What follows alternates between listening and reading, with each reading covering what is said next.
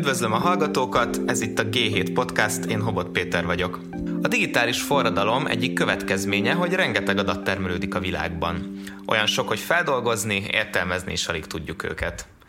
A szociális hálózatok és az okos telefonok elterjedésével az adatgyűjtés középpontjába maga az ember került. Nem akarom túlmagyarázni, aki rendszeresen használ okostelefont és rajta elérhető szolgáltatásokat, arról a vállalatok tudják, hogy merre jár, mit fogyaszt, mit szeretne fogyasztani, mennyi pénze van, kire szavaz, vagy akár azt is, hogy milyen személyiség. Az ilyen adatokat gyűjtő vállalatok körül egyre több botrány robban ki. Nem egyértelmű, hogy tudnak-e felelősen bánni a birtokukba került adatokkal. Hogy csak egy példát említsek, a Facebook októberben került ismét a gondatlan vállalatok fekete listájára, miután egy volt alkalmazottjuk az amerikai kongresszus előtt vallotta, hogy a Facebook tevékenysége veszélybe sodorja gyermekfelhasználókat, erősíti a társadalom polarizációját és gyengíti a demokratikus intézményeket. Francis Haugen szerint a vállalat ezzel tisztában van, és nem tesz ellene semmit. The company's leadership knows how to make Facebook and Instagram safer. A Facebook vezetői tudják, hogyan lehet biztonságosabbá tenni a Facebookot, de a csillagászatú mértékű profitot fontosabbnak tartják, mint az emberek védelmét, ezért nem fognak cselekedni. Kongresszusi beavatkozásra van szükség, állítja Haugen. Egy piacgazdaság vállalati szférájának célja a kettős értékteremtés. Tehát fogyasztói igény kielégítése, tulajdonosi érték létrehozása, tehát profit termelése mellett. Emiatt a vállalatoktól és tech-vállalatoktól nehezen várhatjuk el, hogy működésük alapvető értelmétől eltávolodva olyan döntéseket hozzanak, amik csökkentik a profitjukat, cserébe garantálnak bizonyos társadalmi normákat. De akkor kitől várhatjuk, hogy etikusan bánik a rábízott adatainkkal? Kik azok a szereplők, akik nem a profit motívumot szem előtt tartva foglalkoznak adatokkal? A mai adásban azt járom körül, hogy hogyan lehetne a felhalmozott adatokat a társadalom egészének szolgálatába állítani, hogy ne csak a nagyvállalatok, de a társadalom egészen profitálhasson az adatforradalom eredményeiből.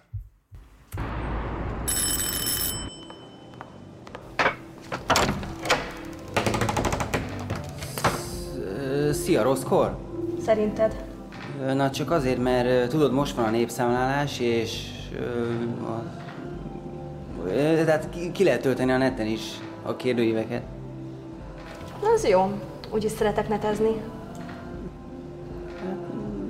Jó, akkor én már itt sem vagyok. Szia! Cseh!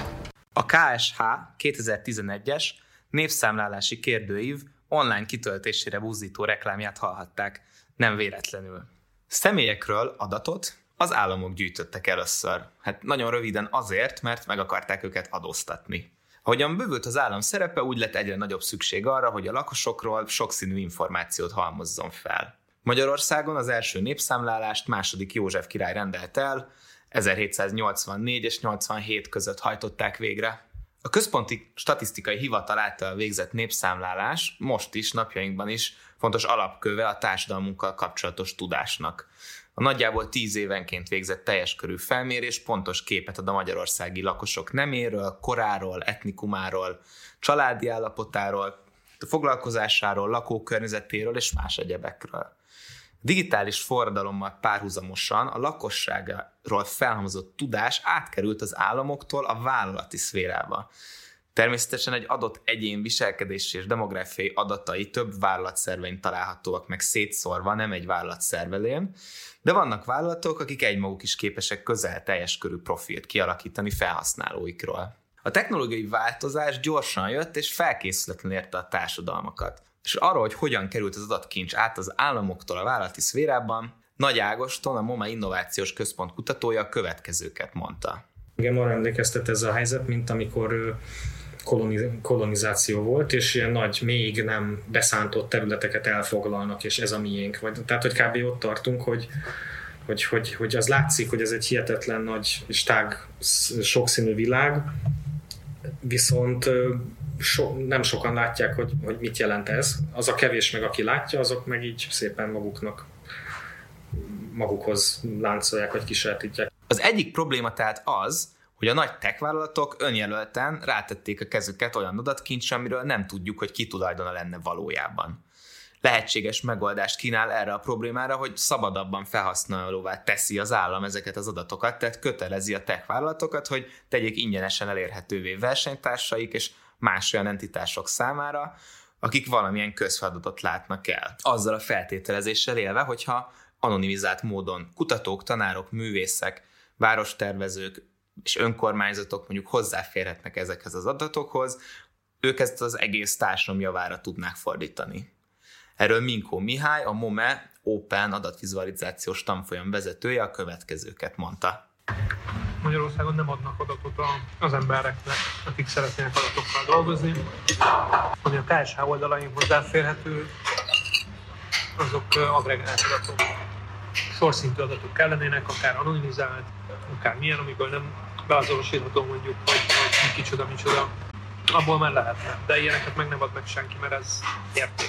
Borza Endre, az Anet Lab kutatója szintén úgy látja, hogy a társadalom számára akkor lenne hasznos a tagjairól felhalmozott adat, ha könnyebben hozzájuthatnának azok, akik társadalmi kérdések megválaszolásával foglalkoznak. Szóval, hogy én meg tudom azt mutatni, hogy nézd csak, ezt találtam ki, azon, hogy ha tudnám, hogy az összes harmadik kerületi lakos milyen Facebook barátságukban van egymással, és milyen rendszerességgel küldenek üzenetet egymásnak, és amúgy meg hova mennek kutyát sétáltatni, akkor abból ezt a borzasztó értékes információt megtudhatnánk mindannyian. Nem tudom, de egy szimulált, vagy egy anonimizált, vagy egy valamilyen teljesen felismerhetetlen random verzióján egy hasonló adatnak, ezt kiosztam belőle azt, ami ahogyan kinézne az eredmény, akkor ezt elvileg nulla effort nekem implementálnom a tényleges teljes adaton is, és ennek egy nagyon ügyetlen verzióját megcsináltam most a KSH-ba, és ennek, hogyha egy nagyon ügyes verzióját egy ponton megcsinálhatnám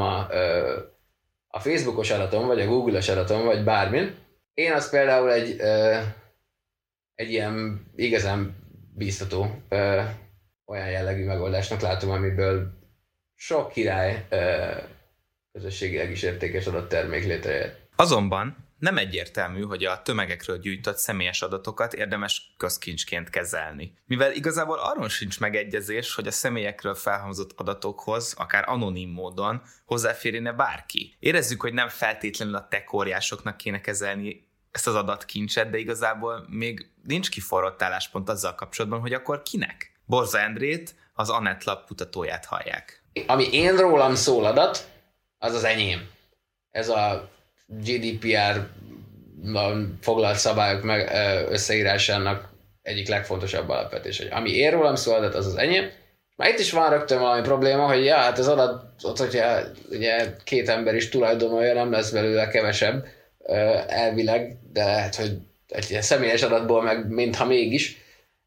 De ezeket értjük valamicskét. A mi rólunk szóló adat, mi rólunk, mint társadalomra, amiből magába foglalja azt, hogy kire fogunk szavazni, az meg a miénk. Na, ez nem világos, hogy ez mit jelent. Endrét arról kérdeztem még, hogyha adattudósok mégis használhatnák a nagy tech-vállalatoknál felgyülemlett információkat, amik az emberek viselkedését írják le különböző szempontokból, azt mire tudnák használni, mit tudnának meg belőle, és mi az, ami az egész társadalom számára hasznos lenne, előrébb vihetni az egész társadalmat. Érdekes példákat adott. Meg lehet kérdőjelezni a status quo-nak olyan elemeit, amit kikísérletezni egyenként senkinek nem érdeke. Mint hogy lehet, hogy a heti 5 nap, 8 óra munkaidő a 21. század ezen pontján már teljesen abszurd, vagy hogy drámaian jobban működő városokat tudunk összehozni, ha elfelejtjük azt, hogy aki megengedheti, annak van egy saját autója, vagy hogy a gyerekeket egyáltalán nem életkor szerint kellene közösségekbe foglalni. Egyik sem biztos, hogy igaz, de viselkedésről szóló adatból lehet, hogy kicsit közelebb lehet kerülni hozzá a válasz, és nem biztos, hogy a piacnak ezek érdekei. A probléma összetett, hiszen amellett, hogy végtére is a tech-vállalatok megszerezték az adatainkat, adnak is cserébe valamit. Az az jól csengő duma ezzel kapcsolatban, hogy ha te nem fizetsz a szolgáltatásért, akkor te vagy a termék. Igen. És ez így jól hangzik, és így páran úgy érzik, hogy ennek kapcsán így megértenek valami olyasmit, hogy akkor ők így, nem tudom, ki vannak zsákmányolva, vagy ilyesmi. De azzal kapcsolatban, hogy szerinted mennyivel élvezed sokkal jobban a Facebookot azért, mert eladják a te adatodat, és ebből föl tudják venni a legmenőbb elméit a te generációdnak, akik aztán azzal foglalkoznak, hogy kattintsd meg az adat, a reklámokat. Mennyi ilyen előnyt élvezel abból, hogy te ezt így fogyaszthatod? erre nincsen annyira jól csengő duma, mint ez a te vagy a termékes. Nagyon úgy tűnik, hogy a modern társadalmak tagjai rászoktak arra a szolgáltatásra, amit a hatalmas adatkincsel rendelkező vállalatok nyújtanak. Mivel nagyon jó szolgáltatásokat kínálnak ezek a cégek azzal, hogy kombinálják a felhasználókról felhalmozott tudásukat és a technológiai vívmányaikat. De akkor mit kezdünk azzal az egyszerű ténnyel, hogy most már digitális lenyomata van szinte mindennek, amit csinálunk az életünkben. Lehetséges, hogy az igazi változás akkor érhető el, hogyha a felhasználók maguk váltanak szemléletet. A következőkben hallgassák meg Nagy Ágostont és Hajdú Gáspárt, akik a MOME innovációs központjában kísérleti szemszögből közelítették a problémát, és az adatokban nem veszélyt, hanem a megismerést és az edukáció lehetőséget látják. Egy éve tartó kísérletezésük abba az irányba mutat, hogy hogyan lehetne egy teljesen új szemléletet alkalmazni az adatok kezelésében és az ember-adat kapcsolatok területén. Ezt az új szemléletet hívják ők Data Gardeningnek. Én Nagy Ágoston vagyok, és itt a MOME-n is kutatok, emellett ilyen kreatív projektekben szoktam olyan részeket csinálni, ami kreatív tervezést, vizuális, hangi tervezést igényel, és ezeket általában interaktív rendszerekben szoktam másokkal együtt elkészíteni, sokat programozok, érdekelnek az adatok, érdekelnek olyan lehetőségek, hogy hogyan lehet megmutatni a nem látható dolgokat, vizualizálni, szonifikálni, képpé, hangá alakítani olyan folyamatokat, olyan eseményeket, adatokat, amik egyébként nehezen hozzáférhetőek. Én Hajdú Gáspár vagyok. Ágoston már mindent elmondott, ami izgalmas, de én is interaktív világból érkeztem, részben én is itt a MOME-n vagyok kutató, ebben a Data Gardening projektben is részt vettem, és egyébként pedig interaktív installációknak a tervezésével foglalkozom elsősorban, ahol az az izgalmas, hogy számítógépes rendszerekkel interakcióba kerülnek az emberek, tehát az a human-computer interaction létrejön, abból nagyon-nagyon sok adat érkezik. Tehát onnantól kezdve, hogy egy interaktív installáció létrejön, hirtelen adatáramlás történik a számítógép és a felhasználó között. És ezek az adatok nagyon izgalmasak, hogy lehet olyan élményt átadni a felhasználónak, ami valamilyen módon közelebb hozza őt mondjuk egy adott tartalom megismeréséhez, vagy valamilyen komplexebb összefüggésnek az átlátásához. A kutatókat arról kérdeztem, hogy miről szól pontosan a Data Gardening. Honnan jött egyáltalán ez a kifejezés? Gardening téma az onnan érkezett a legelején, tehát ez az alapja, hogy valamilyen módon a környezetünkkel, a növényekkel, a városi fákkal való kapcsolatot használjuk föl, vagy ennek a információját használjuk föl a projektekben. A gardeningnek még az is volt egy ilyen alapszándéka, a kifejezés, hogy ugye nem mining, mert ugye data mining, a nagy adat és a céges adatoknál ez egy... Így bánunk az adatokkal, tulajdonképpen a bányászat az a fogalom, ami inkább hozzá kapcsolódik. A gardening az meg egy ilyen teljesen másfajta megközelítés, amiben máshogy ugye fenntartani próbálja valahogy egy ökoszisztémát az ember, ugye öntözi, gondozza, tehát gondozza. Az már egy tök másfajta ilyen hozzáállás, mint az, hogy van egy nagy valami, amiből kihasítunk dolgokat és összehasonlítjuk. Ez elég metának hangzik. Ezért megkértem Ágostont és Gáspárt, hogy mondjanak konkrét példákat is. A következő érdekességeket hallottam. Volt például egy ilyen kis projektünk, illetve van is folyamatban, ezt úgy hívjuk, hogy soft notifications, ami puha notifikációk, vagy finom notificationok, hogy amikor valami történik a digitális térben, kapsz egy e-mailt, vagy nem tudom, valahogy követed az aktivitásodat, és ugye ezt tudod valahogy mérni és rögzíteni, akkor ezt ne feltétlenül egy ilyen kis téglalap screenen keresztül nézd, mint a telefon vagy a komputered, hanem más módokon. És itt olyan kísérleteket csináltunk, hogy élő növényeknek a száraiba és a szirmaiba bejuttattunk ilyen fényérzékeny festékeket, és hogyha különböző fényekkel lettek megvilágítva ezek a növények, akkor elszíneződnek, és ezáltal így a szirmokra lehet ábrákat kirajzoltatni, csak azzal, hogyha rávilágítunk valamilyen fényforrással, és akkor ezekre vannak ilyen kísérleteink, hogy ha valami történik a digitális térben, akkor azt mondjuk egy növényi elváltozás szirmon, vagy valahogy hogyan lehet bemutatni, és ugye akkor nem kell megnyitnod a digitális eszközeidet, hanem egy kicsit így a környezetet is bele vonni ebbe az egész folyamatba. És ezt hogyan lehet vajon piacosítani? Kérdeztem a kutatókat. ez jobban érdekelti az embereket, mint az okostelefonok pittyegése és rezgése? Hát szerintem, hogyha ezt így elmondod az embereknek, elmondod valakinek, akkor kapásból azt mondaná, hogy hú, hát ez nagyon jó, és ilyet szeretnék, hogy a növényem pislogjon inkább, mint hogy üzletet kapok.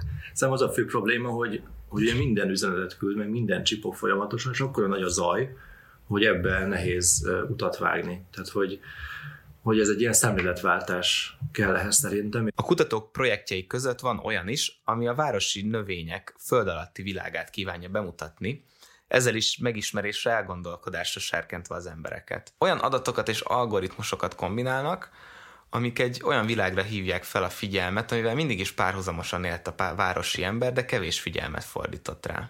Egy ilyen elfogadott ilyen elmélet, hogy amekkora lombkorona, akkor a gyökere egy fának. És akkor, hogyha a lombkorona méretét meg tudjuk satszolni, vagy valahogy, ugye, amit a Ágoston is mondott, hogy egy eszköznek a kameráján keresztül, akkor feltételezhetjük, hogy akkor lesz a gyökérzete alul.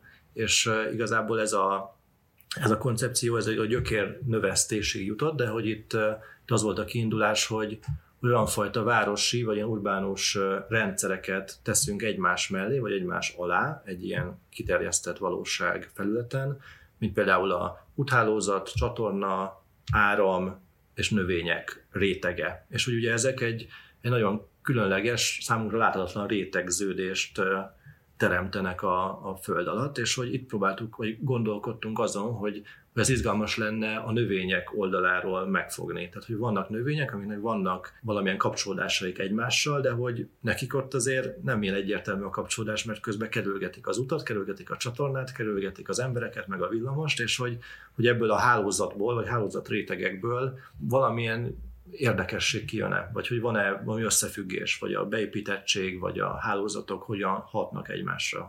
Azt szerettem volna megtudni, hogy mégis milyen termékek születhetnek ebből. Ágostonnak és Gáspárnak azonban nem a termékfejlesztés a cél, hanem az adat használó és értelmező ember elgondolkodtatása.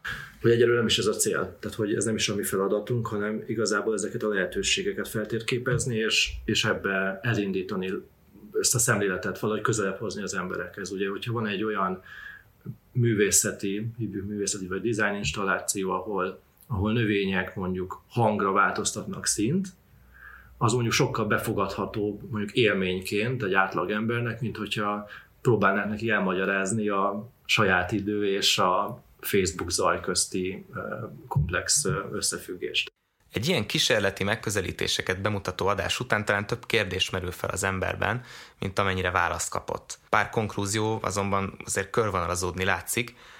Egyrésztről a viselkedési adatok, amelyek jelenleg a nagy techvállalatok birtokában vannak, válaszokkal szolgálhatnak társadalmi problémákra. Léteznek ilyen típusú feladatokkal foglalkozó műhelyek, itthon is, sokszor az adat hiányzik. Másrésztről az, hogy a vállalatok hirdetésekkel zaklatnak minket, nem biztos, hogy rossz. Hiszen lehet erre úgy, mint egy tranzakcióra is tekinteni. Ők hirdetnek nekünk, mi pedig ingyen használjuk a technológiát, amit fejlesztettek. De tudatosan kell keresnünk azokat a megoldásokat, amik befogadhatóvá, emberivé teszik a digitális világ zaját. Az erre irányuló kísérletekből pedig rengeteg minden kiderül arról, hogy egyáltalán milyen az emberi természet, és hogy hogyan élünk együtt digitális és élő környezetünkkel. A hallgatóknak köszönöm, hogy itt voltak velünk, iratkozzatok fel ránk ott, ahol a podcastokat hallgatjátok, és ha tehetitek, akkor támogassatok minket úgy, mintha előfizetnétek a lapra a g7.hu/támogatás oldalon. Én Hobot Péter vagyok, a G7 Podcastot hallhattátok.